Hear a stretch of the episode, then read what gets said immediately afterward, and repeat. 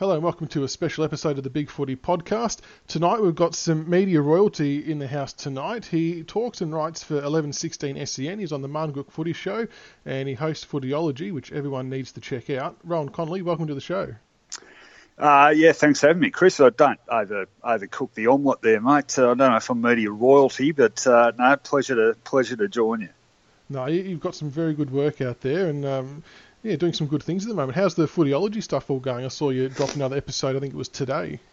Yeah, yeah. Oh, look, I've, I've been uh, certainly keeping me busy. Um, you know, like I, it's basically still a one man operation, so uh, everything.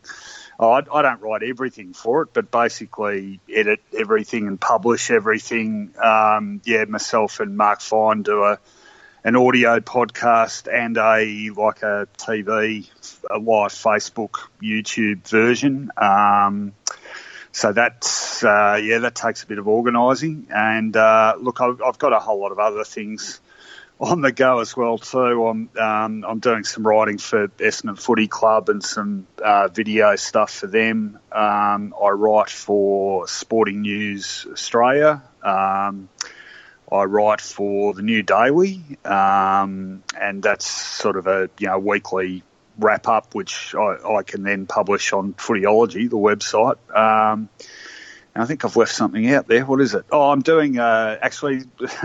funnily enough, the thing I'm probably most enthusiastic about right at the moment, I'm doing um, a podcast with Kevin Hillier, long-time radio man, and uh, Brian Mannix, uh, former lead singer of the Uncanny X-Men, and that's called Ruck and Roll. And uh, we discuss, uh, we all have a, a, mutual interest in sport and music, so we tend to sort of talk about both in equal measures, and that's um, that's great fun. Actually, I'm really loving doing that. Jeez, we've yeah. just we've just recorded one earlier today, actually, as I speak to you. So. Um, check that out, people. If you want to have a listen, it's uh, yeah, no, uh, it's pretty good fun. Yeah, that sounds like it's right up your alley with music and footy combined into one.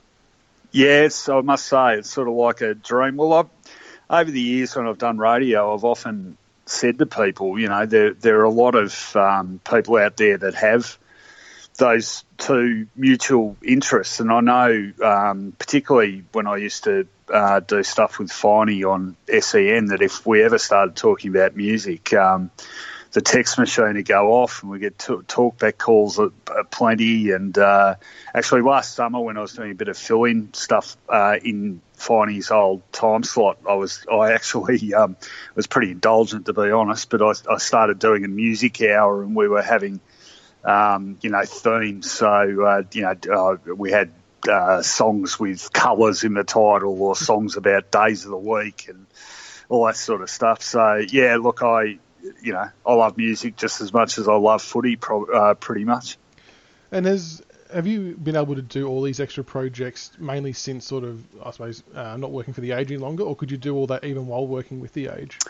Um, oh look, I did a bit of it. I did. Well, I, I mean, I was doing Marngrook while I was on the age, and I did um, I, have always done plenty of radio in conjunction with the newspaper stuff. Um, probably the thing, you know, like it would have been, I would have found it too time consuming, I think, to run the website and all the things associated with that whilst being at the age. The other thing I, I probably couldn't or shouldn't have done and probably wouldn't have done is is work for a, an AFL club because I just think it probably compromises you a bit much. I mean, by the same token, I mean I'm I'm still sort of operating as a, a, football commentator, and you know, look, I mean that whole thing about bias, and you know, people sort of are very interested in which team you support, and you're always going to sort of cop accusations about being biased towards the club you follow, but that's just a, a hazard of the job, really, and I've, I've, long since become used to that one. So, um, yeah, look, some of it I was still doing, but um, yeah, it's fair to say that if I was still the age, I wouldn't be able to do the as broad a range of stuff as I'm actually doing now. And funnily enough, I mean, you bump into people. It's been oh, it's been nearly a year now since I um, took the package, and you know you you'll bump into people and they'll say sort of how how you enjoying semi-retirement, and I, I always just giggle and say you're kidding, aren't you? Like I'm I'm busier than I've ever been, really, and. Uh, to that end, I, I just recently uh, last week came back from 10 days in China and um, that did take in the game in Shanghai, but it was also in part a holiday, and it was a, a badly needed one. I've got to tell you because it's uh, it's a bit of an endurance test in AFL season these days. If you've got you know a few fingers and a few pies, as I have. Yeah, well, it's a long year because it's, it's not just the round one to twenty three plus finals now. The the draft starts early and then pre-season starts early. Trade period. It's it's basically maybe one one and a half months off of no footy, and that's about it. Yeah, pretty much. Yeah, and I I did find um, uh, last year, like when, when, I was at the age, um, I used to take a few weeks off immediately after the grand final, and, and sort of other people, I, other people were sort of more interested in that whole trade draft period than I was, and, and that that was fine with me. But uh, running this website, you know, like there is a lot of interest in it, and I, I couldn't ignore it. So um, fortunately, I found a couple of very capable people to write stuff on that, but I, I still had to, you know, edit it all and publish it. And um, it was sort of good in a way because it made me sort of really stay across what was going on. So, you know, in, in regards to doing radio stuff and whatever, it just kept me across all of it. But you're quite right. You know, you get to the end of the season and then you've got the trade period, then you've got the draft, you've got the release of the fixture, which always occupies a, a bit more time now. And,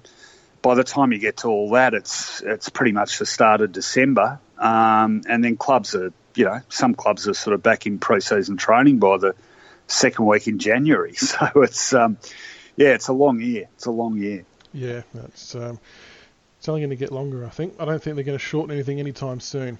Well, um, the first topic I want to ask you about is the one that's probably going to always be the most controversial. It's the new MRO system. It's been in the spotlight a fair bit this year. How do you think it's going from a consistency point of view?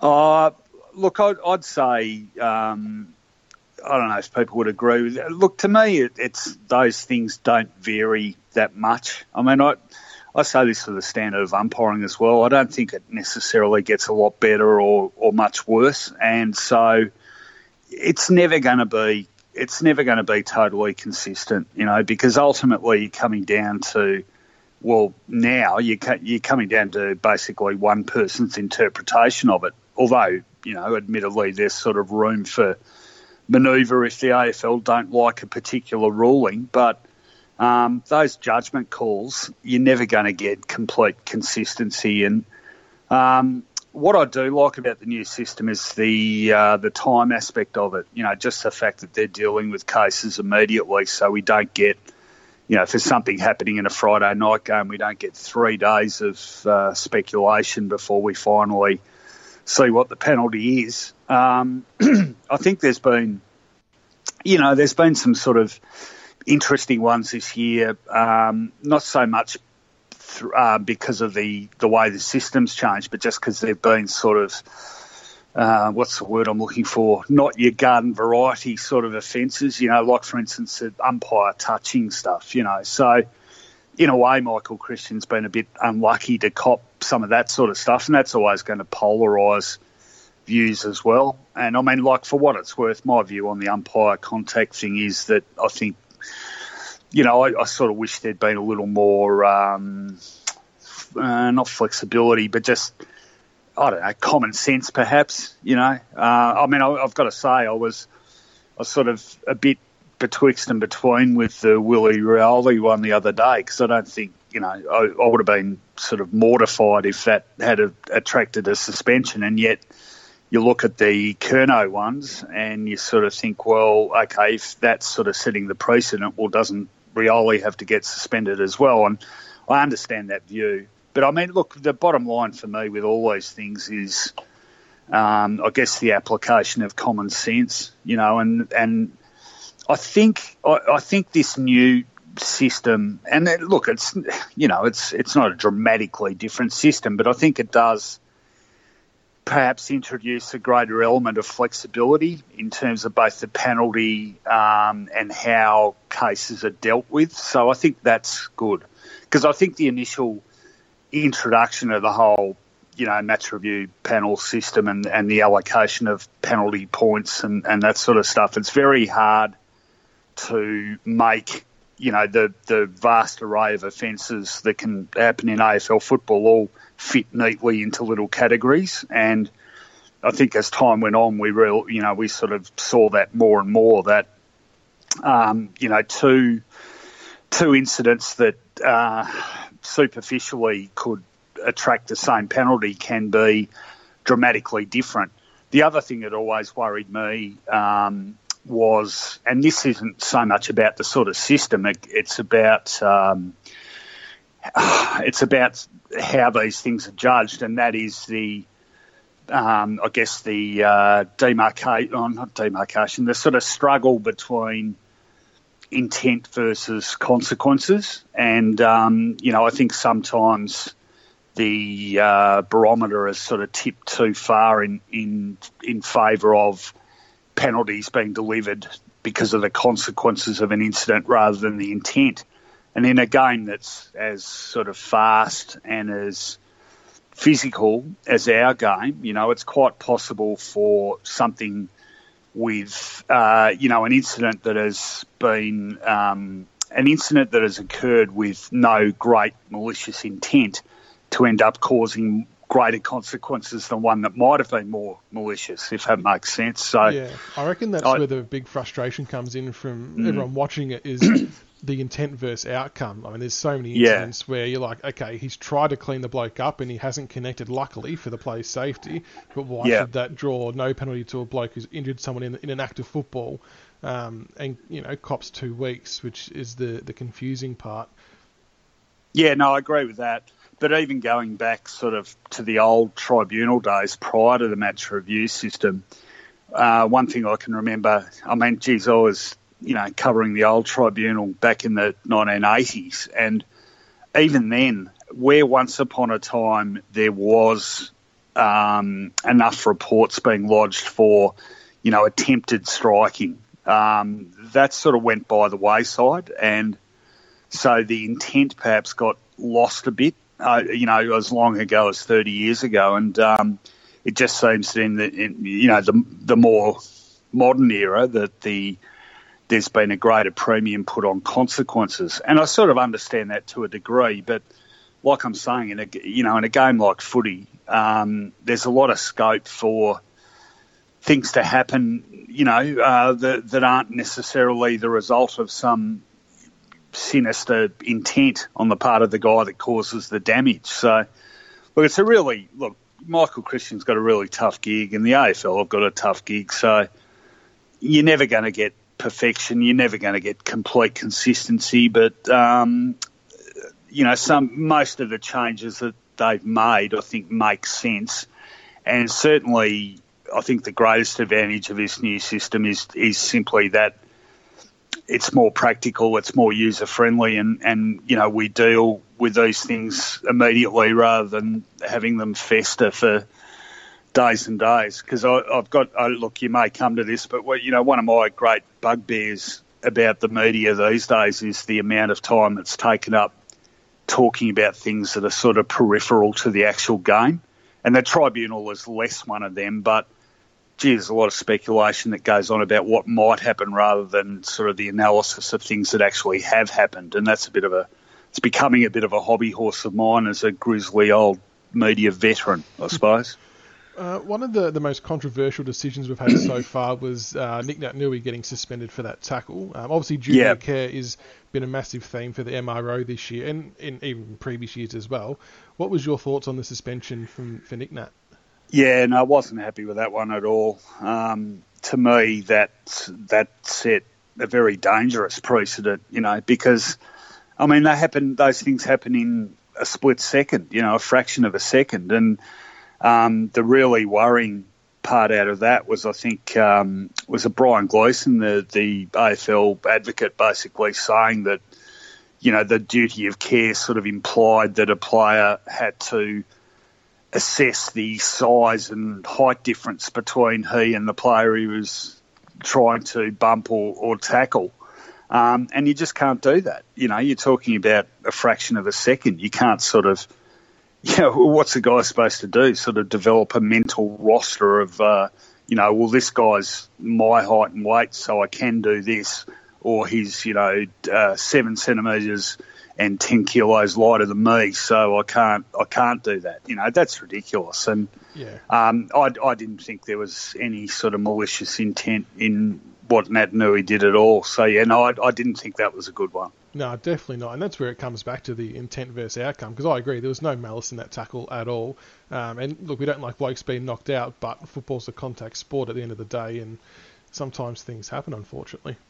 Well, it happens, and and you can have, um, you know, like there there could be what is a fairly minor sort of uh, contact made, and then you know a guy falls and, and hits his head and, and is concussed that way, and and where do you draw the line here? Um, so whilst I sort of understand the principle of duty of care, I think it's it's pretty um, perilous to sort of apply the same principles you'd apply out in the out in the street um, that you would out in a football game because not not everyone in the streets sort of running around trying to bump the hell out of each other, you know. Yeah.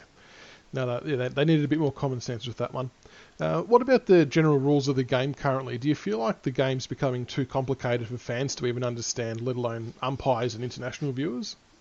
Um, I, don't know if, I, I don't know if I'd use the word complicated. I'd, I'd certainly use the word congested. Um, yeah, I, I've, I must admit I, I've sort of had more and more concerns about how the game looks and, and the number of uh, pretty sort of dour, scrappy, unattractive games we see. And I, I try not to be too much of a dinosaur about it, and I do sort of accept the argument that we see so much more football now than we used to. Um, you know, it's only, you know, if you have a look at the entirety of, of of the competition, you know, it's only been a a very recent time frame that we've been able to see every game every week. Um, so I, I accept that argument that there were plenty of bad games back in the 80s and 90s as well, but I do. Um, the congestion worries me, and, and the, the low scoring worries me too. And I think it's very easy for people to say, oh, you know, what's wrong with low scores? If a, a game's tight and tough, it can be thrilling. And yes, it can be, but um, I don't think you can have too much of that. And I think, my, you know, if you ask me to sort of nominate what I think the peak uh, period of, of Australian football was aesthetically, I'd probably say the early to mid 90s because I think we had a, you know, we were starting to become uh, full time professional then. Um, fitness standards were, you know, not a, not a lot less than they are now. Um, the tactics had already sort of infiltrated the game. Um, you know, we had things like flooding and stuff was starting to happen, and yet we still had pretty high scores, and we had, um, you know, some of the greatest spearheads in the history of the game. I mean, if you go back to, it's funny. Uh, I feel like 1993 is sort of the peak year of footy almost, and it's remarkable how many people seem to agree with this. But when you think about it, and I always have to qualify this by saying no, it's not just because Essendon won a premiership. The the the quality of footy in 1993 is. I remember at the time thinking, what an amazing season, and I still think that now. And and you go back and, and think in terms of spearheads, you had, you know, Lockett, Ablett, Dunstall, all at their peak, but it wasn't just them. You know, you had Sumich, you had Modra, um, you had Kernahan, you know, kicking 70, 80 goals. You had Carey start to become, well, that was probably his breakout year in terms of becoming a superstar.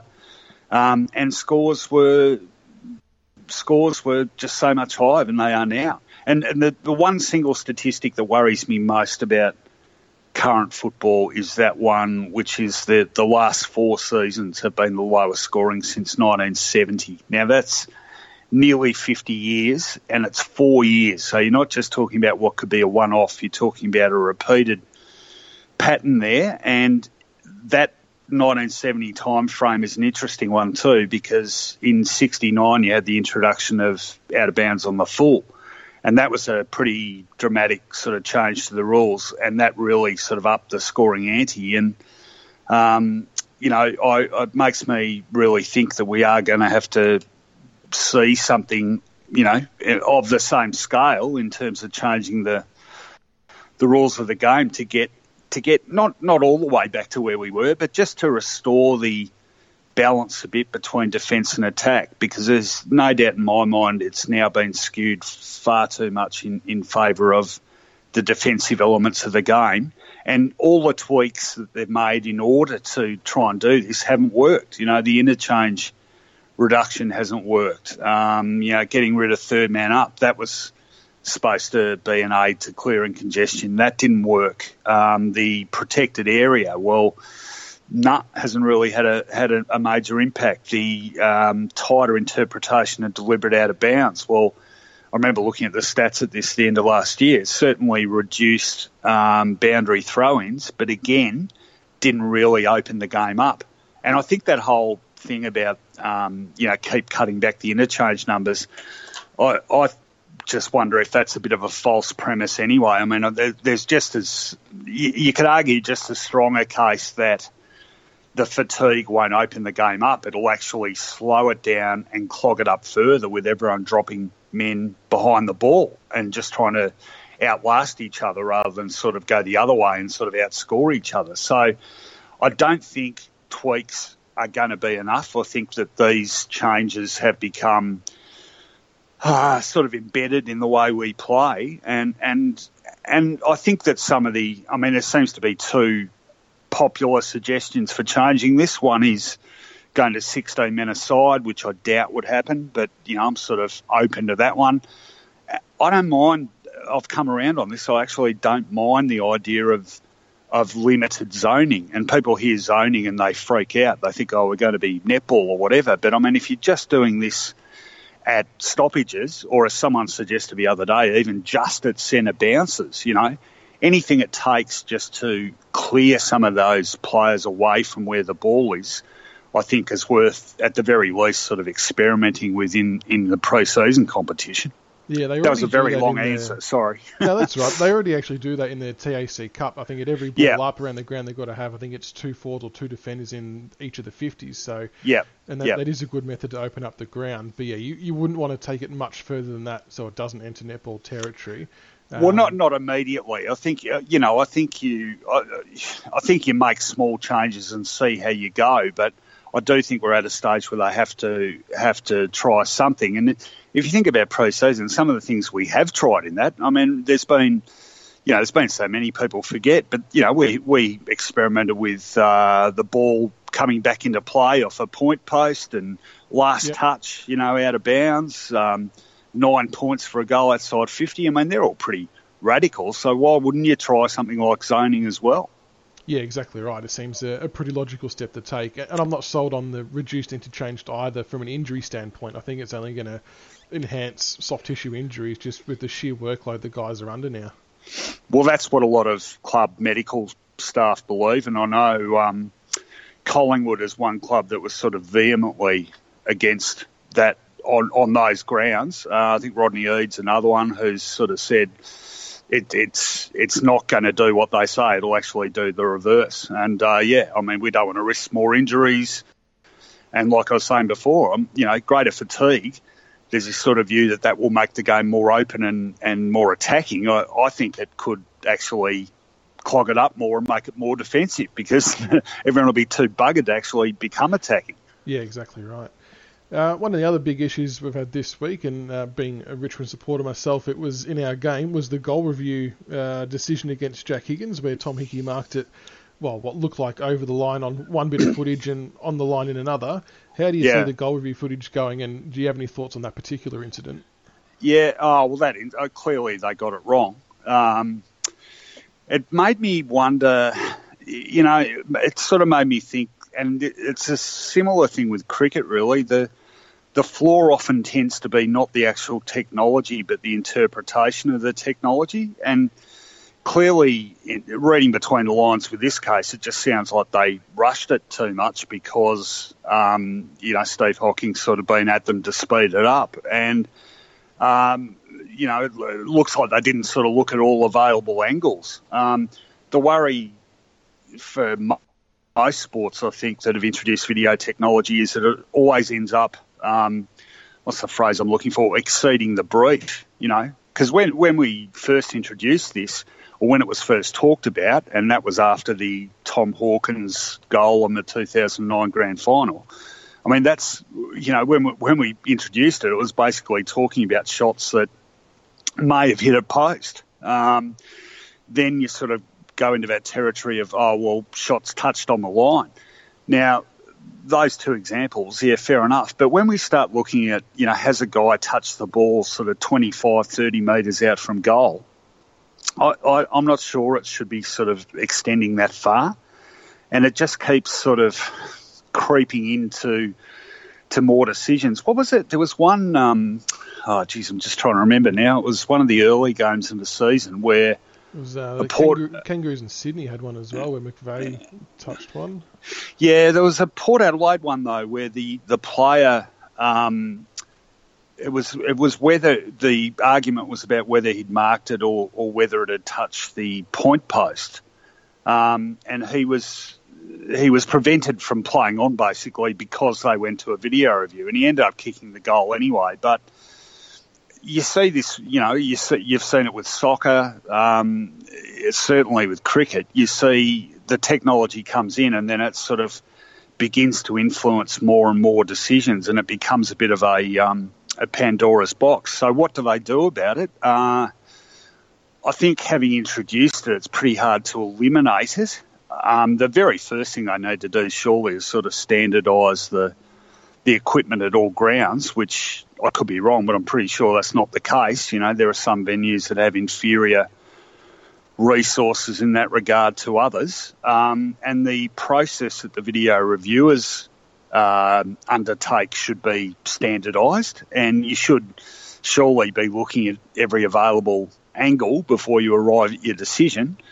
Um, so, yeah, I, am not sure how they get out of it, to be honest, and I. Yeah you know, like I, I like the fact that we have greater scope to get a decision right, but uh, you know, I, I, think the the bottom line for me is that the technology in AFL footy terms, at least, still isn't quite on the money to be able to do that.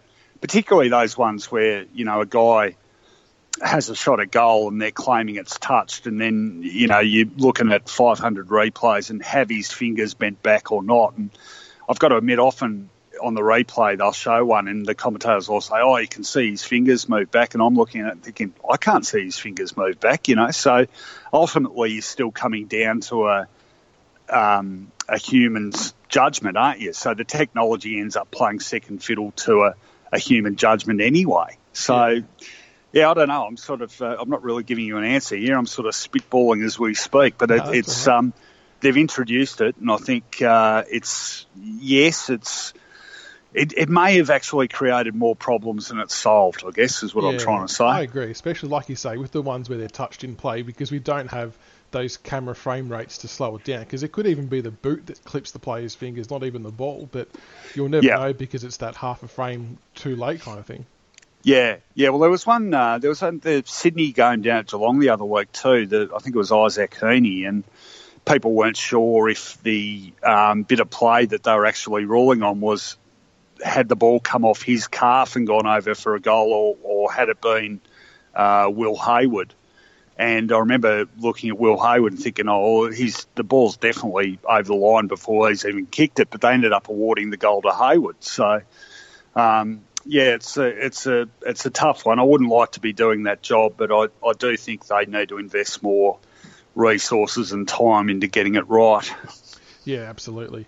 Uh, what about umpires uh, as the unit as a whole? I guess. Do you think they're a bit of a protected species too much when it comes to, I suppose, coaches wanting to make comments or question a decision? Should coaches have free reign to be able to air their, you know, questions without risking a please explain or a fine from the AFL? Um, uh, yes and no. I mean, I, I think, yeah, I think in a respectful way, of course. Yeah, I'm not. I'm not sure that they can't do that. I, I think, um, you know, I think if you're sort of philosophically questioning um, the way a rule is interpreted, I, I think that should be okay. It becomes difficult if you're talking about isolated incidents because you sing, you are singling one umpire out, and um, I, I, guess you know they've always got to be conscious of being able to um, attract people to umpire. And if you talk to you know any any sort of one who's involved in umpiring at a lower level, you know they'll tell you that they have enormous problems, sort of you know both attracting and retaining umpires because the amount of grief that they, they receive. Um, and often, you know, they're kids, these are teenagers, and they sort of they're trying to umpire footy and getting abused by, you know, grown men and, and women, and sort of thinking, geez, you know, I don't. I don't need this. Is it really worth it? So I, I get it from that point of view. But I, I think, yeah, if you can do it in a respectful way, I, I yeah, I, I, think perhaps sometimes they can be a bit heavy-handed in terms of punishing coaches that make comments. Fair enough. And um, the expansion clubs, obviously, we've got Gold Coast and GWS. Um, GWS travelling a lot better than the Suns. Do you think there's ever going to come a time where the AFL might concede the Gold Coast was a failed idea, and should have they looked at Tasmania as the first option? Uh, yes, they should have, um, definitely. And I said that at the time, and I was hardly alone. Um, I don't think they'll admit defeat on them. I don't think they can afford to. Um, you know, there's an element of pride about it, which you know they'd never say that, but uh, that would be a major backtrack. Um, and look, I mean, I guess they'll, they'll, probably use the example of Sydney, and it took Sydney a good 20 years to to really become firmly entrenched. I think as a um, you know a entrenched in the Sydney sporting consciousness and landscape, I suppose. And there were two or three times along that journey where the club could easily have folded. You know, I reckon I, I got sent up to Sydney at least three times in the um, 80s and late 80s and 90s, you know, during various financial crises, and, and they'll say, well, there's a good enough example that these things can take decades. But I think the the um, the issue in the most recent expansion is that you've had two clubs come in, you know, in successive years, and that has taken to eight the number of clubs outside the Victorian base with which, you know, if you whether you like it or not, the competition sort of started in that backyard, and it's a lot, and it requires a lot of attention, a lot of upkeep. Obviously, more so those ones in non-traditional football environments, and whilst that's happening and we're getting more and more evidence of this now. There are areas of that heartland where the game is really starting to struggle, and um, as we've read and heard about a lot this year, you know, Tasmania is in, in desperate trouble. Um, you know, both in terms of senior competitions over there and and um, junior talent coming through. I think what is it, two Tassie kids drafted in the last couple of years or something. I mean, that's, you know, from a state that produced the likes of Peter Hudson and Ian Stewart and Darrel Baldock. I mean, it's just ridiculous. And um, I think that applies to Victorian clubs as well. Um, having said all that, I, mean, there is a bit of a safety net there for, for AFL clubs, at least in terms of the massive broadcast revenues they've got now. And, um, you know, I know it must really irk people who barrack for Fitzroy that had they been able to hold on just another three or four years, they probably, you know, they probably would have been okay. They would have been looked after. But it's a very fine line, I think, between uh, spreading the gospel and making sure that, um, you know, where the game is strongest uh, is paid enough attention. And I think during those sort of developmental years with Gold Coast and GWS, they, they sort of took their eye off the ball a bit in terms of development. Um, obviously in Tassie, but in, in country areas too. You know, I've, I've been reading a bit about the, the struggle that country leagues now have and, and even suburban leagues. And, um, you know, these are the guys who, people participating at those levels, juniors obviously, I mean, these are the people we're hoping will be the, the AFL players of the next generation. And, and it, you know, is that pool big enough now?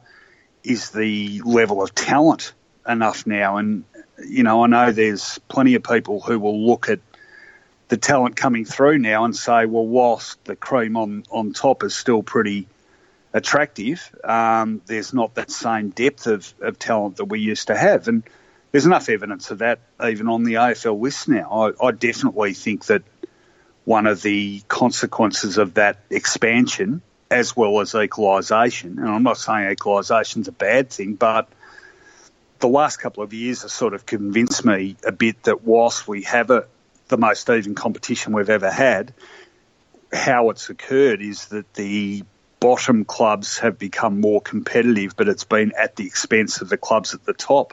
So I'm not sure the best teams now are as good as the best teams of a decade ago.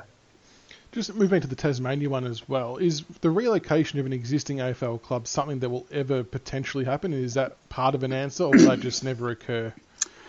Oh, look, I, I, wouldn't say definitely not, but I, I, I, think history suggests that it's unlikely. Uh, same with mergers, you know. I mean, we, we've just, yeah, well, I'm sort of qualifying my own comment here. I mean, I, having sort of covered pretty closely what happened in 1996, you know, the answer then seemed to be very definitive that people are just too passionate about their clubs and they, they wouldn't let that happen. They'd always find a way to preserve them. But you know, maybe, maybe, and it pains me to say this, maybe the um, generations coming through won't be quite as emotionally wedded to those clubs, you know, so they won't find it as painful a prospect and they might not be prepared to go to the same lengths to save those clubs. Therefore, they may be more amenable to a relocation or a merger. But I'd, I'd still think the odds are probably against it to be honest. Fair enough. Well, one way or another, hopefully something helps um, the Tasmanian footy community soon because, yeah, we don't want to see them struggling. No. Um, the last couple of years have seen a couple of interesting premiers. I mean, my team being one of them. We obviously had a good yeah. year in 2017. Do you view the success of Richmond as the beginning of a dynasty of sorts, or was it a case of the right plan, right place, right time, kind of like the Hawks of 08 and even Dogs the year before? Um, yeah, look, I'd probably lean more towards the the latter, um, and that's you know that's no reflection on the Tigers. I I think um, I think it's going to be harder to uh, have a sustained era of success because of that, because of what I just said before, because the competition is tighter throughout, and because I don't think the best teams are quite as good as they were. Um, I said a little while ago on. Uh, I think I said it on SEN. Well, wherever I said it, I remember I unleashed a tidal wave of hatred among Hawthorn people when I suggested that the Geelong of 07 08, even though I know they lost to Hawthorn in 08, I thought that they would beat the Hawthorn sides of uh, 13, 14, 15. Um, and, you know, there's no disrespect to those Hawthorn sides, but I, I just think there were some absolute stars in those Geelong sides. I'm not sure even the Hawthorn sides of that three-peat had quite as many. What they were were a, was a, a fantastic team. And in a way, that's good. I mean, I, am thinking about the Bulldogs and, and Richmond now. What what those two clubs both did was to really bring themselves together for a, a consummate team performance. So I think um, even though the Tigers had you know Martin, Cotch, and Riewoldt and Rance, and the durability of those players was a, a big factor. But I, I think the premiership sides now are going to be less sort of star driven and it's going to be more about having an evenness across the, the whole side and across the whole list. And that's what the Bulldogs had in 2016. You know, so much so that they were able to cope with a, a pretty shocking run of injuries. Um, yeah, that and was I think, amazing uh, how they did that.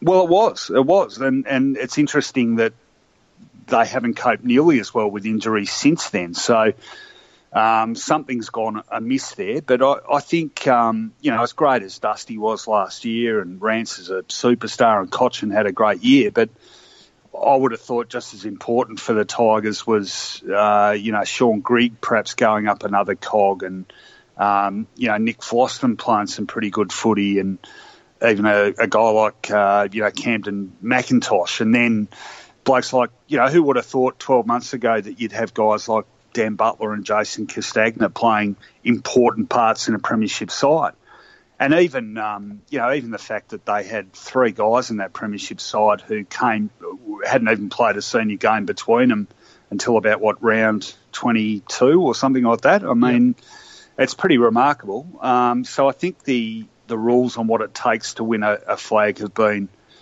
rewritten slightly, and I think um, that's one element to it. And I think the other element, and I keep coming back to this, is that perhaps you don't have to be quite as good to win a flag now, and the evenness means that more and more, I think you know you're going to have a side that plays its absolute best football at the perfect time that um, that ends up winning a flag, and uh, that that can be that has its good elements. Um, it has some negative elements too, in my view, which is that I like the season to be, I like the premiership team to be uh, an accurate reflection of the season that's taken place. And please, if you're hearing this, Richmond supporters, absolutely no disrespect. I have no problem at all saying that Richmond were proved themselves to be the best team of 2017. But um, yeah, it's interesting those Brisbane sides.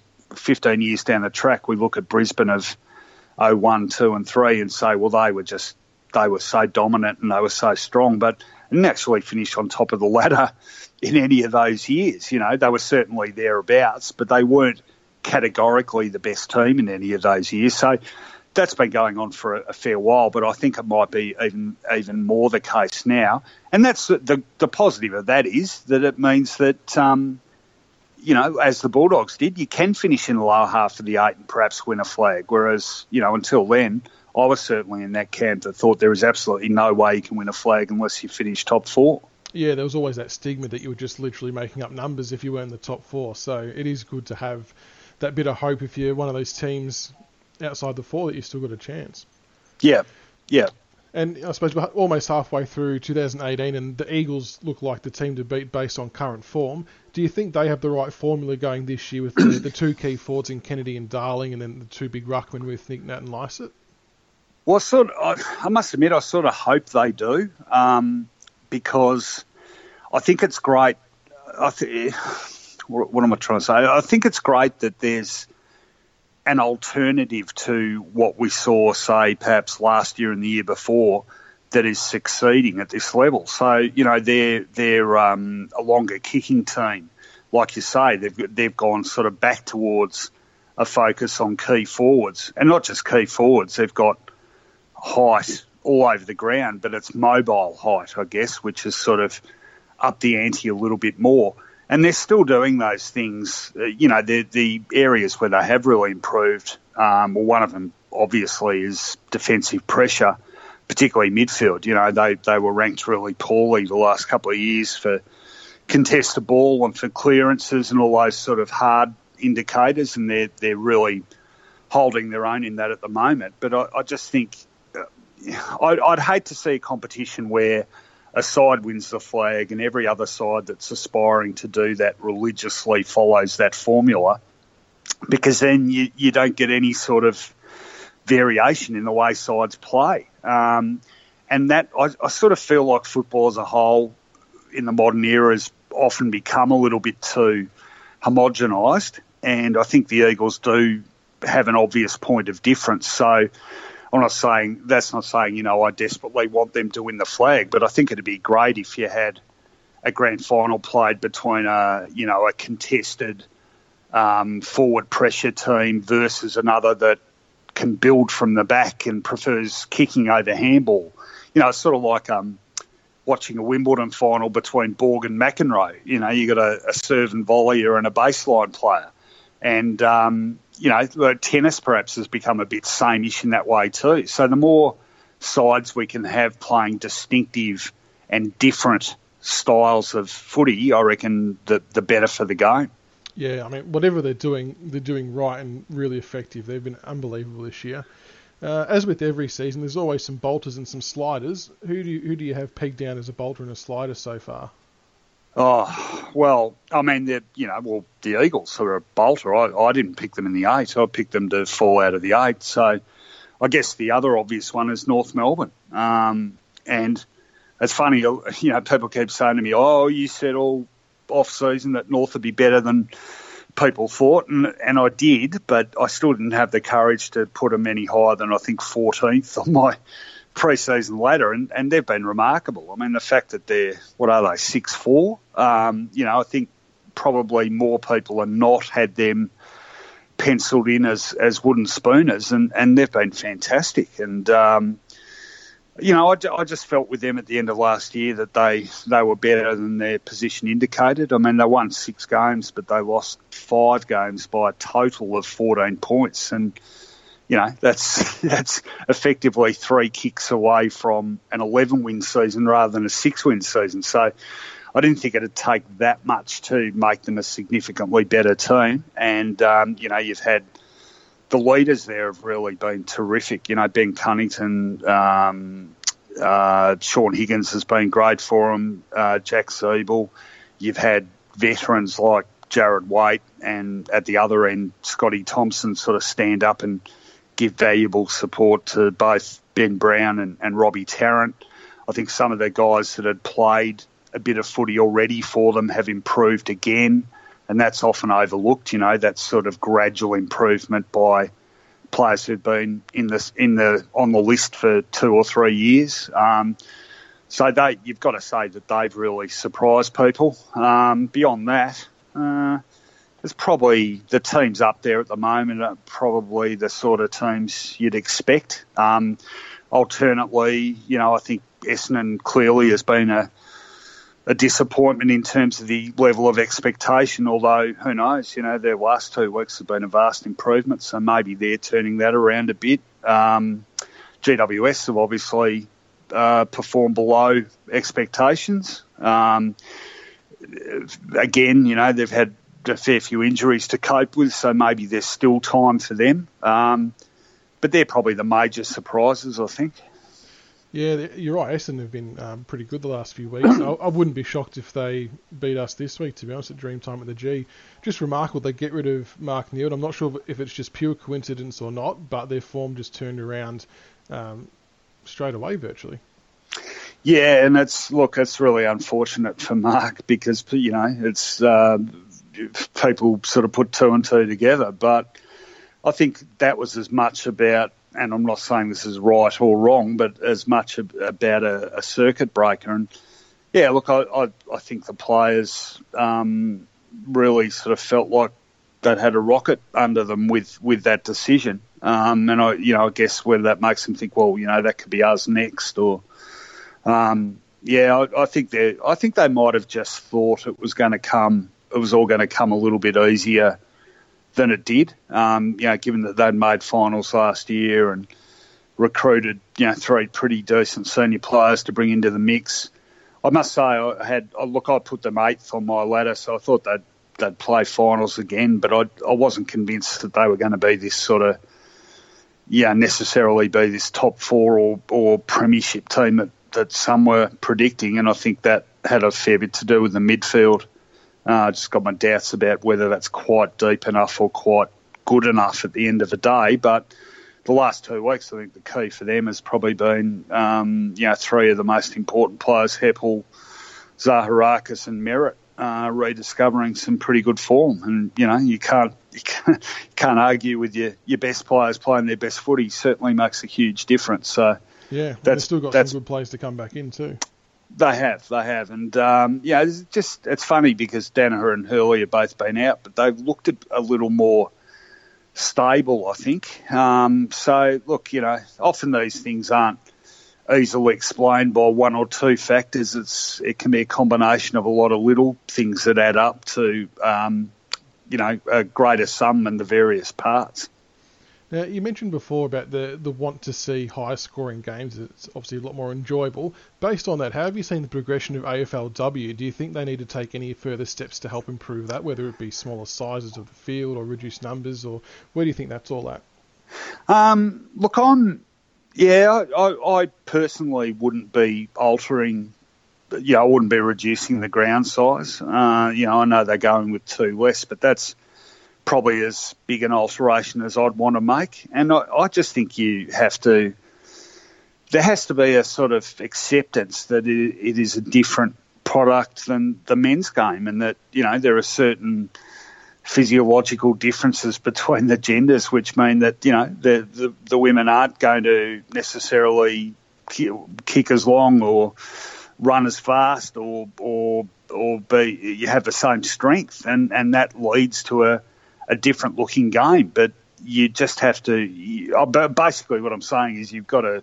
You can't compare the two products. You know, it's like apples and oranges. And I've had a, a daughter who played several years of junior football, and um, I loved it. You know, and I, you just have to sort of accept. Okay, well, we're not going to see football played in the same way that we see the men and junior uh, and boys play it. it. It is a different game, but I still think it's a it's a good game. And um, I, th- I thought the second AFLW season probably didn't start as well as the first one, but I thought it finished just as well. I thought it really built momentum, and I think the longer that the women involved in AFLW have access to those elite facilities and elite coaching, and the more time that they're spending around those clubs and in a professional environment, I mean, it stands to reason that they're only going to get better and the standard's going to continue to improve. And um, I think it's great. I, I, think you cannot deny the importance of opening that pathway to half the population, and it, it the whole game benefits out of that. It means that um, you know we're likely to have more girls and women, um, you know, interested in watching both the men's and women's version of the product, and that has to be a good thing. And we want to be seen as an inclusive game that is open to anyone. And the AFL's always prided itself on the level of uh, female interest in terms of spectators, and and now, you know, those people who are interested on that level can also aspire to have their own playing careers, and I, I think that's fantastic. And look, there was always going to be some negativity from some quarters, but uh, I think you know you just the people running the comp and the people with vested interests in it just have to grit their teeth and see that through because I, I think um, you know we've had two seasons and I think the the pros have far far outweighed the cons. So um, I wouldn't like to see them tinker with the rules or anything to do with it in order to make it more like the men because I don't think it needs to be more like the men. And especially from a grassroots level, the participation rate has absolutely boomed. Uh, I mean, I'm in the southeast area, and clubs are, are getting adding three or four new girls teams each year. It's unbelievable how much it's taken off. Oh, absolutely, yeah. And um, I saw this with my own daughter. I mean, when she started playing with um, with her club, you know, they had uh, they had one team and they didn't even have change rooms. You know, they're playing at a ground and getting changed on the side of the ground and stuff. You know, and now there's several teams and they've got their own sheds and um, and I hear this story all over the place, and I, I think it's it's fantastic. You know, it's um, you can't deny that uh, they they deserve to have the same opportunities that the men do. Yeah, or, absolutely. You know, I, I, think you can deny that, but it probably makes you a bit of a misogynist if you do. no, it's it's getting huge, and it's only going to get bigger as the years go on, which is good. Uh, now, one of the biggest sagas that took the footy world by storm was the, Essendon uh, drug saga, uh, which keeps somehow rearing its head as the years go on. Jobe yep. Watson recently came out and claimed that Essendon were negligent over the term, well, the period of the scandal. Um, have yep. any, to your knowledge, have any Essendon players ever given explanations as to why they failed to notify ASADA of the injections they were getting? It just seemed like it was a pretty vital bit of information that seemed to be left off the forms. Yeah, look, I, I think the um, there, there, are that many different theories you hear about everything involved with this story, and um, you know, I know people sort of choose to take the most sinister possible explanation of them. I've I've had various things told to me about what happened with those forms. Um, one explanation was that not even all players filled them out. Um, another was that players regularly didn't list everything that they were given. Um, now, I'm not saying that's right or wrong, but I think that whole, uh, you know, one of the things that emerged during that whole saga was the, um, I guess the that the, you know, ASADA and the um, the regulatory bodies for this stuff in Australia weren't run nearly as professionally as as people believe they had. Um, you know, there was a period there where I think ASADA the uh, sort of time delays in, in getting through the appeal process and getting their briefs together and whatever. And it was it was about lack of resources and lack of staff. Um, so there was a real I'm sort of talking big picture here, but every element, in, in my view, every element about that whole um, doping scandal saga. See, I, I, use the word saga, and people say, "Oh, you know, you're deliberately not calling it a scandal. You know, you're trying to gloss over it." Not, I'm not. It's just a, a phrase of choice. Look, I, I think there is certainly a chance they ingested illegal substances. I, I think there's certainly a chance that what they ingested wasn't illegal. Um, I think that um, Essendon, as Jobe says, I think Essendon were uh, lamentably negligent in their duty of care. I mean, the, the whole idea to begin with seemed pretty sort of half baked um, and not very well thought through and then not very well managed. And that was the greatest breakdown, obviously, that um, the coaching staff and the football t- department entrusted a couple of cowboys with looking after this this program, which needed very close supervision, and uh, it, it, wasn't given such. Um, and the football guys were negligent for not keeping an eye on that. You know, obviously the Cowboys, Stephen Dank and Dean Robinson were negligent in, you know, not, not being across having a decent level of knowledge about the substances they were working with. The record keeping was slipshod. Now, people, I, I understand why people look at all this and they sort of spot um, you know, sinister intent. I, I tend to think, and I'm trying to desperately think of that phrase, and I can't. But I, I tend to think if you if you've got a choice between a, a conspiracy and a stuff up, that nine times out of ten it's a stuff up. And I think AFL clubs and AFL football generally is a lot like that. And I, I reckon in that regard, the the um, the whole Essendon thing was a, a real eye opener. Even you know in terms of the AFL administration that it, it thought it could sort of manage an outcome, and in a way, sort of the both the arrogance of that and the naivety of that to think that it could. Um, hang on a sec. Sorry. Um, to think that it could sort of subvert the due process that had to happen and try and sort of manufacture an outcome that was more convenient. Um, and then it began to panic when the microscope was put on it. And so then started to backtrack on on um, deals that had already done, and then Asada itself, um, you know, seen to uh, having to save face, so going to WADA and then WADA going to the Court of Arbitration of Sport, and then even down to the start of the whole thing, you know, the blackest day in sports stuff. There you had a a federal government in desperate electoral trouble trying to cover its ass by pulling what it thought would be a popular, politically popular um, cause. There's all these agendas littered all over this story. So I know I've strayed completely from the question you actually asked me then, but the you know the, the, the thing with the forms, like I, I don't I understand why people think oh you know that that sort of indicates that they definitely were hiding something. I'm not convinced it does because I think there was so much incompetence and poor management and poor decision making. And again, you know, like people say, well, these people want their cake and eat it too on this thing with the players because they always, the same people who say, well, why didn't the players ask questions and they should have been responsible and blah, blah, blah, are the same people who turn around uh, when it suits them and say, oh, these young men, you know, the club didn't look after these young men. Well, which way do you want it? Are these adults who should have been responsible for what went in their bodies, or are they innocent young men who the club has betrayed? And I sort of think a bit both ways, you know. So I know there'll be people listening to this and they go, oh, good on you, Connolly, you know, you're sort of making excuses from or whatever. I'm actually not, you know, and I, and I actually certainly accept the possibility that whatever they took was actually illegal. Um, but no one can categorically say that. And I think there's every chance, just as much chance that what they took wasn't illegal.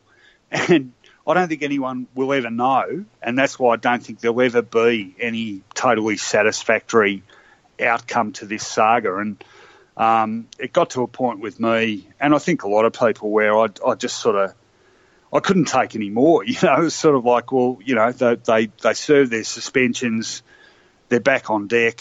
You know, there's no doubt the ramifications for the club itself have been disastrous, and it's interesting that you know people like Mick Malthouse think the players involved are still being affected by it. It certainly had an impact on the um, the psyche of the club. I think, like for instance, last season, I think um, in a way that they were a bit soft in selection terms on some of the players who were returning from those bans. You know, because they felt a sort of moral obligation to give them every chance. You know, there were players who were kept on who, in ordinary circumstances, wouldn't have been. So that delays your list development. Um, I think it's made Essendon as a club more determined to be, you know, squeaky clean and and um, and sort of present this, uh, I, I, don't know, politically correct sort of front to the world, and and um, you know that sort of goes against the grain of what they were doing. Um, you know, so the ramifications will be felt for years and years and years. But anyone who sort of wants some sort of categorical um, sort of proof of either guilt or innocence just isn't going to get it. It's just not going to happen unless.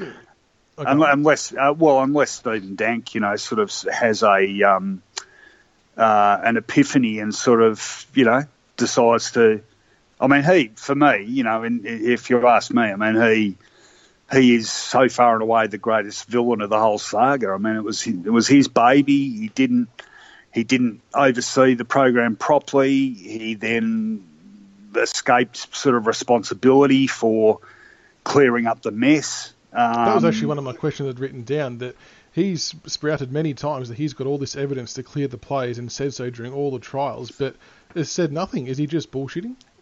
Yeah, well, I think so. Surely, to be, I mean, by now. I mean, he's had his chance.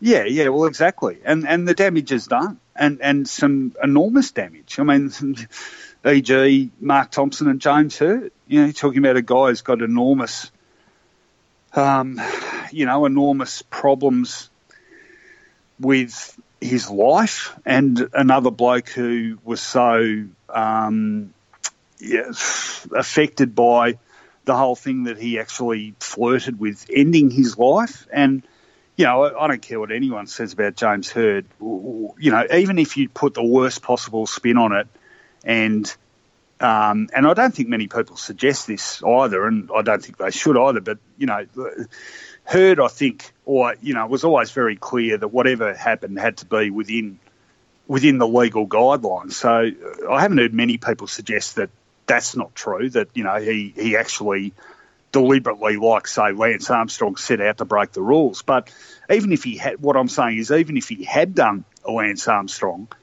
the way the sort of the level of vitriol and and attention and scrutiny uh, and what's the word I'm looking for? Harassment almost that he was subjected to. We don't even do that to convicted murderers. You know, there are some convicted murderers in this country who we've made quasi celebrities out of, you know, and, and, and this guy, whatever he did, it wasn't nearly on that score, and yet uh, the, there was a level of vitriol and um, just awful sort of behaviour directed towards him. So much so that even a guy as who had been as unflappable as he'd been um, was pushed to a point where he actually thought about taking his own life. And that's, you know, like it is. I find myself as I get older saying this more and more. You know, it's it's a game. You know, it's a it's a profession and it's a it's a high paying profession and it's really important to a lot of people.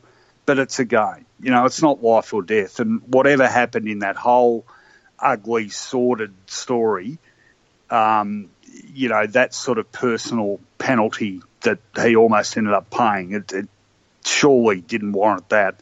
And don't get me wrong, I'm not saying that Mark Thompson's personal problems are a direct result of that, but uh, certainly didn't help.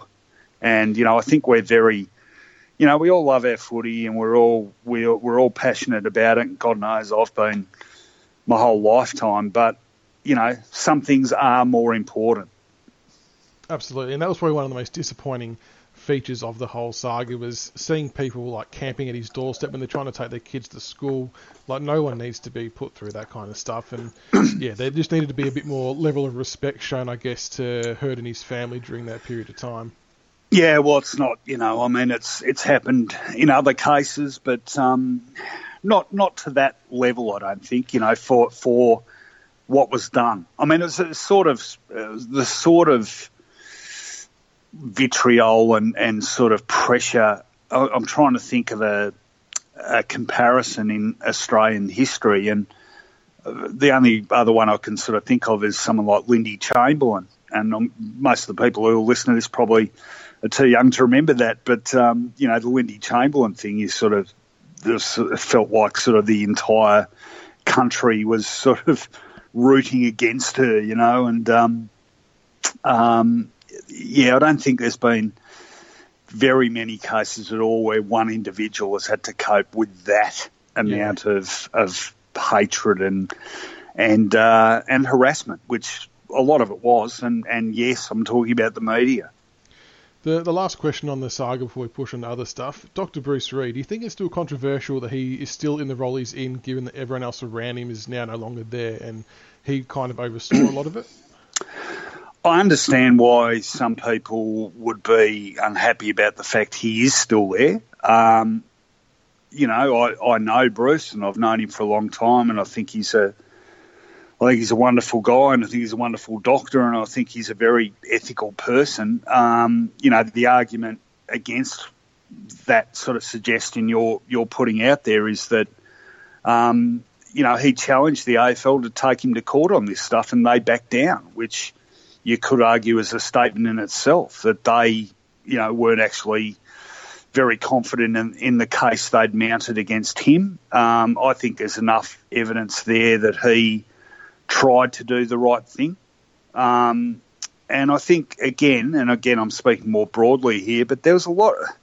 There's a lot of sort of wisdom in hindsight with this thing. This really was uncharted territory. So for someone like Bruce, you know, all of a sudden you have this this sort of quote cutting edge unquote science, sports science program comes in and he's sort of looking at it and going, well, what's this about? You know, and he was duped too. And he was given assurances when he did find out what was going on that, you know, the, the guys driving the program would adhere to the guidelines he set, and they didn't. They flouted him again. So um, I guess it's that question of, you know, how much responsibility should someone bear when they have taken um, adequate steps to try to get things under control. So I don't have an issue with him remaining in that position. I, I, I sort of understand the argument of some, but um, again, you know, have knowing the guy, um, I would I would vouch for him,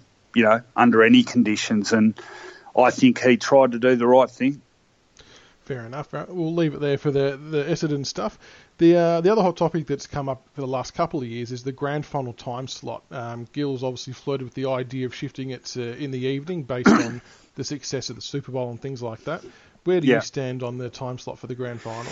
Oh, look, I'm a, I, I am a traditionalist. Um, not as rigidly um, as some people would insist. I mean, for instance, well, we talked before about zones. I'm prepared to sort of have a look at that. Um, I'm happy with them getting rid of the, the umpires bouncing the footy. But to me, the, the grand final start time is a bit of a sacred thing. I just think it's the most important day on the calendar.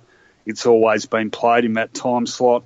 Um, why, why is there a pressing need to move it? I, I, no one's ever been able to mount a strong enough argument to convince me that we should move the time slot. If it's purely because the entertainment would look better, that to me is just a ridiculous argument. You know, the entertainment is the grand final. It is the game. The game looks pretty good as it is. Um, I like footy played under the sun. You know, like people. Someone said to me the other day, you know, everything, every sport looks better at night. Uh, I don't buy that. I, I, you know, I love going to the footy with the sun out and, and shining. And um, I think there's a real romance about when a grand final ends. And, you know, as, as the sun is setting and you see the victorious team doing the lap of honour with the sun setting over the the MCG and sort of drawing down the curtain on the season. If your argument is uh, higher TV ratings, I don't know how you actually quantify that. I don't know how you can actually say definitively, you know, X amount more people will watch if it's played at a twilight slot or a, an evening slot than a 2.30 slot. And again, my response to that would be, you know, if the game being on at 4.45 or 7.30 rather than 2.30 um, is enough to make you watch rather than not watch, are you really going to be a fan of the game anyway? Or are you just going to watch one game a year, the grand final? Um, if it's the higher TV ratings would attract greater advertising or whatever, how much money do they need? You know, we've got massive broadcasting deal. You know, like there, there is enough money to go around. You know, is the extra amount, which I'm saying is questionable anyway, is it going to be that much more that it, it makes it a no-brainer that we move it from the afternoon slot? I think there's a lot of traditions around that time slot that are an important part of the day. You know, the various breakfasts, the barbecues that, that people put on and invite their family and friends around and they watch the game together. Um, I think the players, I, I, think, I don't know why I've left this one so late in the list, but the players don't want it. That to me is really important. Now, everyone says we, we all know there's a lot of night footy and there's some really attractive night footy, but the players will tell you almost universally that ball handling is, as a rule, more difficult in twilight and night conditions because you get that colder atmosphere and you get dew and moisture on the ball. Um, that to me is a factor. You want the most important game of the year played in the best possible conditions. Now, it might be pissing down with rain during the afternoon anyway, so be it. But if you can maximise the chance of those best possible conditions existing by having it in the afternoon, you have it in the afternoon. And the fans, you know, look, maybe over time this will change. I'm sure the percentage will increase. But every poll I've seen about this, the majority of the public and certainly the majority of the players continually say they want it to stay where it is. So that's enough of an argument for me. Yeah, it definitely feels like it's the premise of it is based off the entertainment factor, like you said at the start, which I agree isn't really big enough grounds to warrant a shift of the game.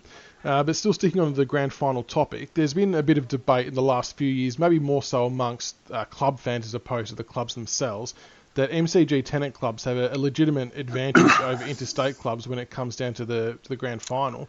Do you think that's yeah. a valid argument, or do the interstate teams just have to kind of suck it up? Oh, look, I think philosophically it's a very valid argument. Um, you know, we've got a national competition now, and, um, you know, why should, if it, like Adelaide, for example, last year, uh, qualified higher, why shouldn't they earn the right to host the grand final? I think philosophically it's pretty hard to dispute that. Having said that, um, I think the practical considerations, I mean, to me, the most important of the game of the year should always be played in front of the biggest audience possible. And the fact is that we have one ground in Australia that holds more than 100,000 people, and the next highest capacity among the grounds where we play footy is 60,000. Now, that's almost half as much. And I think the game should be able to be attended by as many people as possible. And I don't know how you get around that one. Um, and I guess, look, again, the people saying that we, we need to be flexible about the, the fixturing of it, that argument certainly has more weight given that in the last two years we have actually played a preliminary final at a stadium that only holds, what, 25,000 people or whatever spotless holes. So it's getting harder and harder to pull that audience, live audience argument. Um, but it's, I mean, it's all a moot point now anyway, isn't it? Given that it's it's locked into what 2057. yeah, yeah. there's no, point... Look, there's no doubt and it's it's an advantage. I would say, however, that it was an advantage back in the VFL days too. You know, when Richmond won flags in 73, 74, they were playing then uh, you know, how many games? Uh, 12, 13 games on the MCG, and Essendon or Collingwood or whatever might play too. You know, so it was the same then. So there were there was a there were Victorian teams at the same sort of disadvantage then that some of the non-Victorian teams are at now. I suppose my biggest uh, bugbear with it as well is nothing was really ever said when you look at how successful West Coast and Sydney were back in the early 2000s or Brisbane when they won three in a row. It was never ever an issue, but now all of a sudden that a few Victorian teams have beaten interstate teams, it just seems like it's become an issue all of a sudden. Oh, exactly. Yeah, no, no, exactly. I mean, 01, 02, 03, Brisbane won all those flags against Victorian clubs. I guess people will say, well, they had some of the old Fitzroy supporters. There was a bit of a Victorian element there. People would say Sydney had the old South Melbourne people, so they had more support. But yeah, I mean, West Coast were able to win two flags there 25 years ago, weren't they? So yeah. uh, why is it suddenly any harder for them to win a flag on the G now? And particularly when you consider that, um, you know, going back to, well, 91, they were playing finals outside Victoria, but, you know, I remember the 1990 final series where West Coast travelled, I think, six weeks in a row. Um, they played their last two games away from home. Oh, no, sorry, played one their last home and away game away from home. They then had the um, qualifying final draw against Collingwood. Came back for a replay. Came back for a first semi came back for a preliminary. There was a airline strike, and they had to take a, a light plane. You know, it was like the Leyland brothers. You know, just getting here. So those obstacles have been overcome. I guess you know it's just part of, I, I suppose, of people wanting to see an even competition, which I get, you know, but there are there are that many ways in which it's not even. You know, the fixture isn't even. Um, how do you quantify evenness anyway in terms of the fixture? You know, like WA clubs have to travel, do a lot more travel than the Victorian clubs. However, they also get the advantage of playing at a ground where their rivals are unlikely to play it more than once a year. Yeah. You know, so it's a bit swings and roundabouts. But uh, look, philosophically, I, I agree with the argument about the grand final, but it's not going to change. Fair enough. And a few quick ones before we let you go. The the recent deal announced by the AFL to have Marvel Stadium taking over from Etihad. Your thoughts on, on that deal? Uh, well, I can still remember when uh, Princes Park became Optus Oval back in 1993, and um, I was on the Sunday Age then, and we refused to call it Optus Oval for quite some time, and I think the Daily Age did as well, and eventually we caved in. But it's sort of like the I can remember then that our our worry, our stated worry was, well, what you know, what about if the sponsor changes every five seconds? And I mean, Eddie Etihad's now moving on to its fourth name. Um, not as bad as Kardinia Park. I mean, they've been what Shell Stadium, Baytec Stadium, uh, Skilled Stadium, Simonds Stadium, now GMHBA yeah. Stadium. You know, it's sort of um, and the Marvel thing. Well, I don't know. I just find it sort of weird. You know, does it sort of cheapen the the whole thing a bit? Um, I don't know. It's just a weird one to get your head around. It. Look, ultimately, it doesn't it doesn't make that much difference to anything really, but it does make me more. The more that that um, venue names are changed dependent upon sponsors, the more it makes me sort of think why uh, don't more media outlets and people just sort of call it the generic name. So, you know, I, I might just start calling it Docklands a bit more, um, as the ABC have done anyway, I think, over the years, you know. So, yeah, I understand the need for revenue and, and stuff, but um, what happens if, you know, what if it hadn't been Marvel that came to him. What if it was I don't know. What if it had been sexy land or something like that? You know, like I mean, where do, where do you draw the line here? Yeah, it's yeah, it'd be interesting. I, I'm I'm interested to see what they do with the activation part of it outside of the ground. My main concern is that once fans enter the ground, the focus needs to be 100% on the football and not about Marvel. So as long as they can keep that separated, it should hopefully work okay. Oh yeah, yeah. And look, you know, AFL fans are smarter than people think. I mean, the the the sort of attempts at fan engagement, by and large, have been pretty dismal, haven't they? You know, like I mean, they seem to, they, and they never seem to listen to what the fans say themselves, which is that the ads are too, you know, the, all the PA stuff is way too loud, and we don't need to see, you know, people running around the boundary or kiss cam or that sort of stuff. You know, like I mean, what's wrong with just sitting there and talking to your mates or your family for five minutes? You know, exactly maybe right. that's maybe that's a symptom of me getting old. You know, I actually pine for a bit more peace and quiet as I get older. Uh, shifting the focus to the media just quickly, um, it's obviously very prominent these days with Twitter and Facebook and all that kind of stuff. Do you feel the media should be held a bit more to account by players in particular if something's incorrectly reported about them, or does the modern landscape not really allow for players to express themselves and fight back? Um, oh, look, I think the, the modern landscape's probably made it more, um, or made it a bit easier for them to do that because they can use their own platforms to, you know, put their side of a story out now, be it social media or even things like, um, you know, Players Voice, that, that website that's sort of AFLPA driven and um, players sort of telling their own stories and cutting out the middleman, if you like. So um, I think there's an argument that they've probably got more recourse to correct uh, inaccuracies and and stuff like that. But I, I find, um, yeah, there's probably there's probably less accountability now in uh, across the media, but that.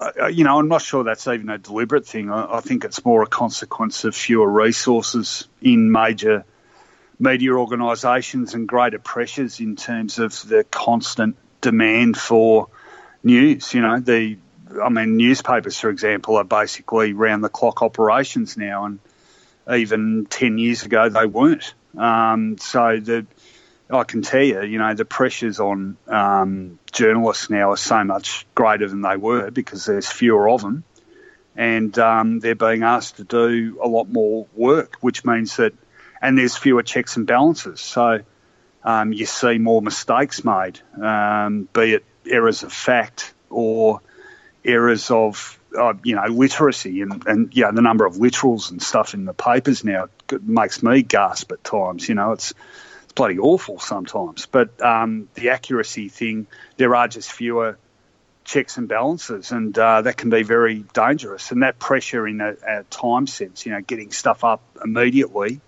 online um, carries with it a greater risk that people will make mistakes. Um, you know, and look, I, I know journos aren't sort of flavour of the month with a lot of people, but I, I do honestly think that people, as a rule, you know, people who cover football in the media are decent people, and you know, I don't think they're necessarily as calculated and manipulative and conniving as some people would have you believe. I'm not saying it, it doesn't happen, and there aren't people who do some pretty ordinary things. Um, you know, it depends what your priorities are, and I've always felt a bit lucky, I suppose. I, uh, a long time ago now, I, I, sort of was always drawn more towards talking and, and writing about the game itself rather than the politics or the the sort of scandal the scandalous element or you know controversy.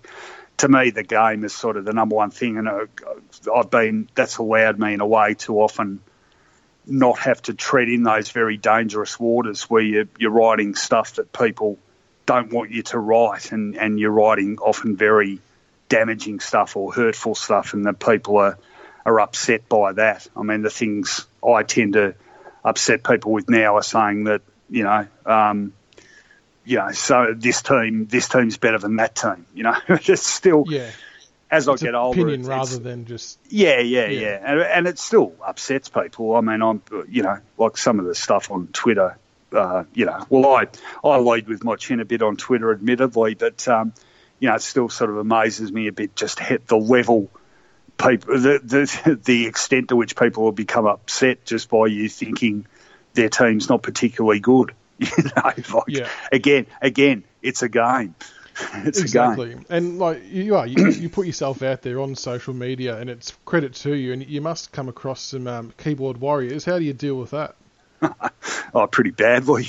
um, oh, look, you know, when I say pretty badly, I mean probably not uh, very, um, you know, like the, I guess the what most people would probably do is either ignore them or you know block them or whatever. And I I tend to sort of fight fire with fire a bit because I do have this thing.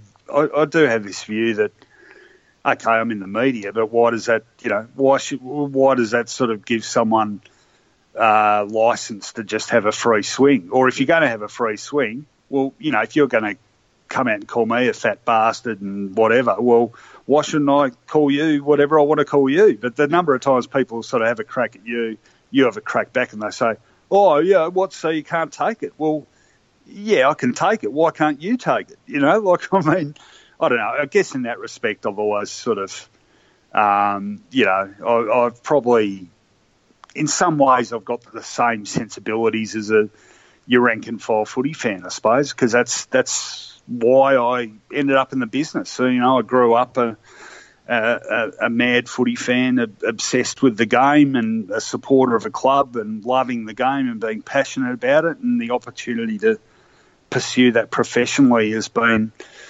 an incredible experience that I'd never trade for anything. But it, it um, I guess, you know, like maybe that's one difference between me and um, a lot of people maybe these days in the footy media that um, they're, they're journalists first and foremost, and, and football is just the area in which they um, conduct that profession. Whereas I, I think at some stage I became someone who was involved in football first and foremost, and the journalism was just a means to an end, if that makes sense. Um, and don't get me wrong, I love journalism and I love the media, um, but I love football more, you know. So I, I, I don't know. Look, I, I like to think that I've I've um, conducted myself, you know, reasonably honourably over the years. I, am happy to say I, I've, you know, almost universally had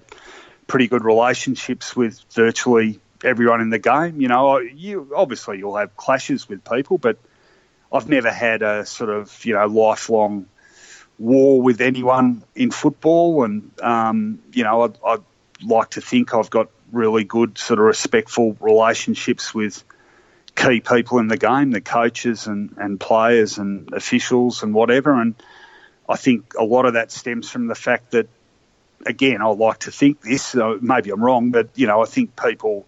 I'd hope that people. Um, you know, when they read my stuff or listen to me or whatever, can see that I'm someone who loves the game, um, yeah. and that that that passion comes through, and and that's why I'm doing it. I'm not doing it because I want to break a big story or I want to push this particular agenda. I'm involved because I love footy and I love writing about it and I love talking about it and I love watching it. You know, yeah, and that's that's the primary motivation. Yeah, and that's why a lot of people love the work that you do because it is it's all it's all a passion of yours, and um, you don't mind interacting with the, the normal fans, and I think people respect that highly as well. Uh, one last question before we let you go. It's, it's probably a, a, tough one to tip, but who's your grand final tip for this year? Oh, geez, I haven't even. Uh, well, no, I, I, haven't thought about it for a fair while. Um, okay, so we're saying as of round ten, right? So. Yep. Uh, I won't be held to this because there's a lot of water to go under the bridge. Look, if you're asking me to tip the grand final now, it'd be pretty hard to go past a, a West Coast Richmond grand final. I think. I mean, they've for me they've been the the two most reliable teams and the two most impressive teams. Um, you know, yes, Richmond have had a couple of setbacks. Um, West Coast have only had the one. I, I suppose West Coast have had the most consistent form, but I mean Richmond's got the the score on the board, um, and you know we know um, they can they can play better than they've played the last couple of weeks, certainly. Um, and that formula, which was so effective last year, I don't think there's any evidence that that's any less effective this year. Um, look, I, I, I'm a and I did tip them to win the flag last year. I'm, I'm, still a bit of a rap for Adelaide. You know, I think they've done pretty well to win as many games as they have, given the amount of injuries to key players. So I think, I think they're going to get better as those important players come back into the mix. Um, people will say about them, and they'll say this. People will say about West Coast, you know, they can't win at the MCG. People will say about Adelaide, oh, they fold on the big occasion. Well, Adelaide was certainly pretty ordinary on grand final day, but they weren't a team. If you have a look at their record through the year and you have a look at the, the stats and whatever, they weren't a soft team. You know, they they they won you know as much contest, if not more contested ball than everyone. They won clearances. You know, they did all those hard things. They they had a particularly bad day on the day they could least afford it, and that happens. But I think their best footy is a really really high level. Um, and you know, whilst we're talking about other teams, I'd, I'd never I'd never really write the Swans off. They have an amazing level of consistency and a capacity to um, to get it right when it matters. So, um, and then yeah, I better not keep this going. I'll end up mentioning every side, but I have look. I have been impressed with um, the level Melbourne's been able to reach in, in recent weeks, and they were playing against an injury hit Adelaide, but there's something about them. They've, they've got you know a very hard at it midfield, but there's something very slick about them as well. And I like the the number of forward options they've got and the spread of goal kicking. That said, um, you're talking about a side that hasn't played finals for 12 years. Um, that's always tough. Um, you know, their history says that they're not necessarily that reliable. You know, do you need to be up there for a couple of years before you can win a flag? Well, maybe, but you know, the Bulldogs probably weren't. Um, Richmond probably weren't. So maybe the rules have been rewritten on that. But yeah, look, right at the moment, I'd be happy with a, a grand final matchup of West Coast Richmond. I reckon. It's definitely an open race, and all those teams you mentioned uh, just as much a chance to make it than anyone else. So should be a, a very entertaining back half of the year. So, Rohan, thank you so much for giving us so much of your time tonight. Really appreciate talking football with you, and uh, thanks heaps for coming on. No, pleasure. Thanks for having me, Chris. Appreciate it.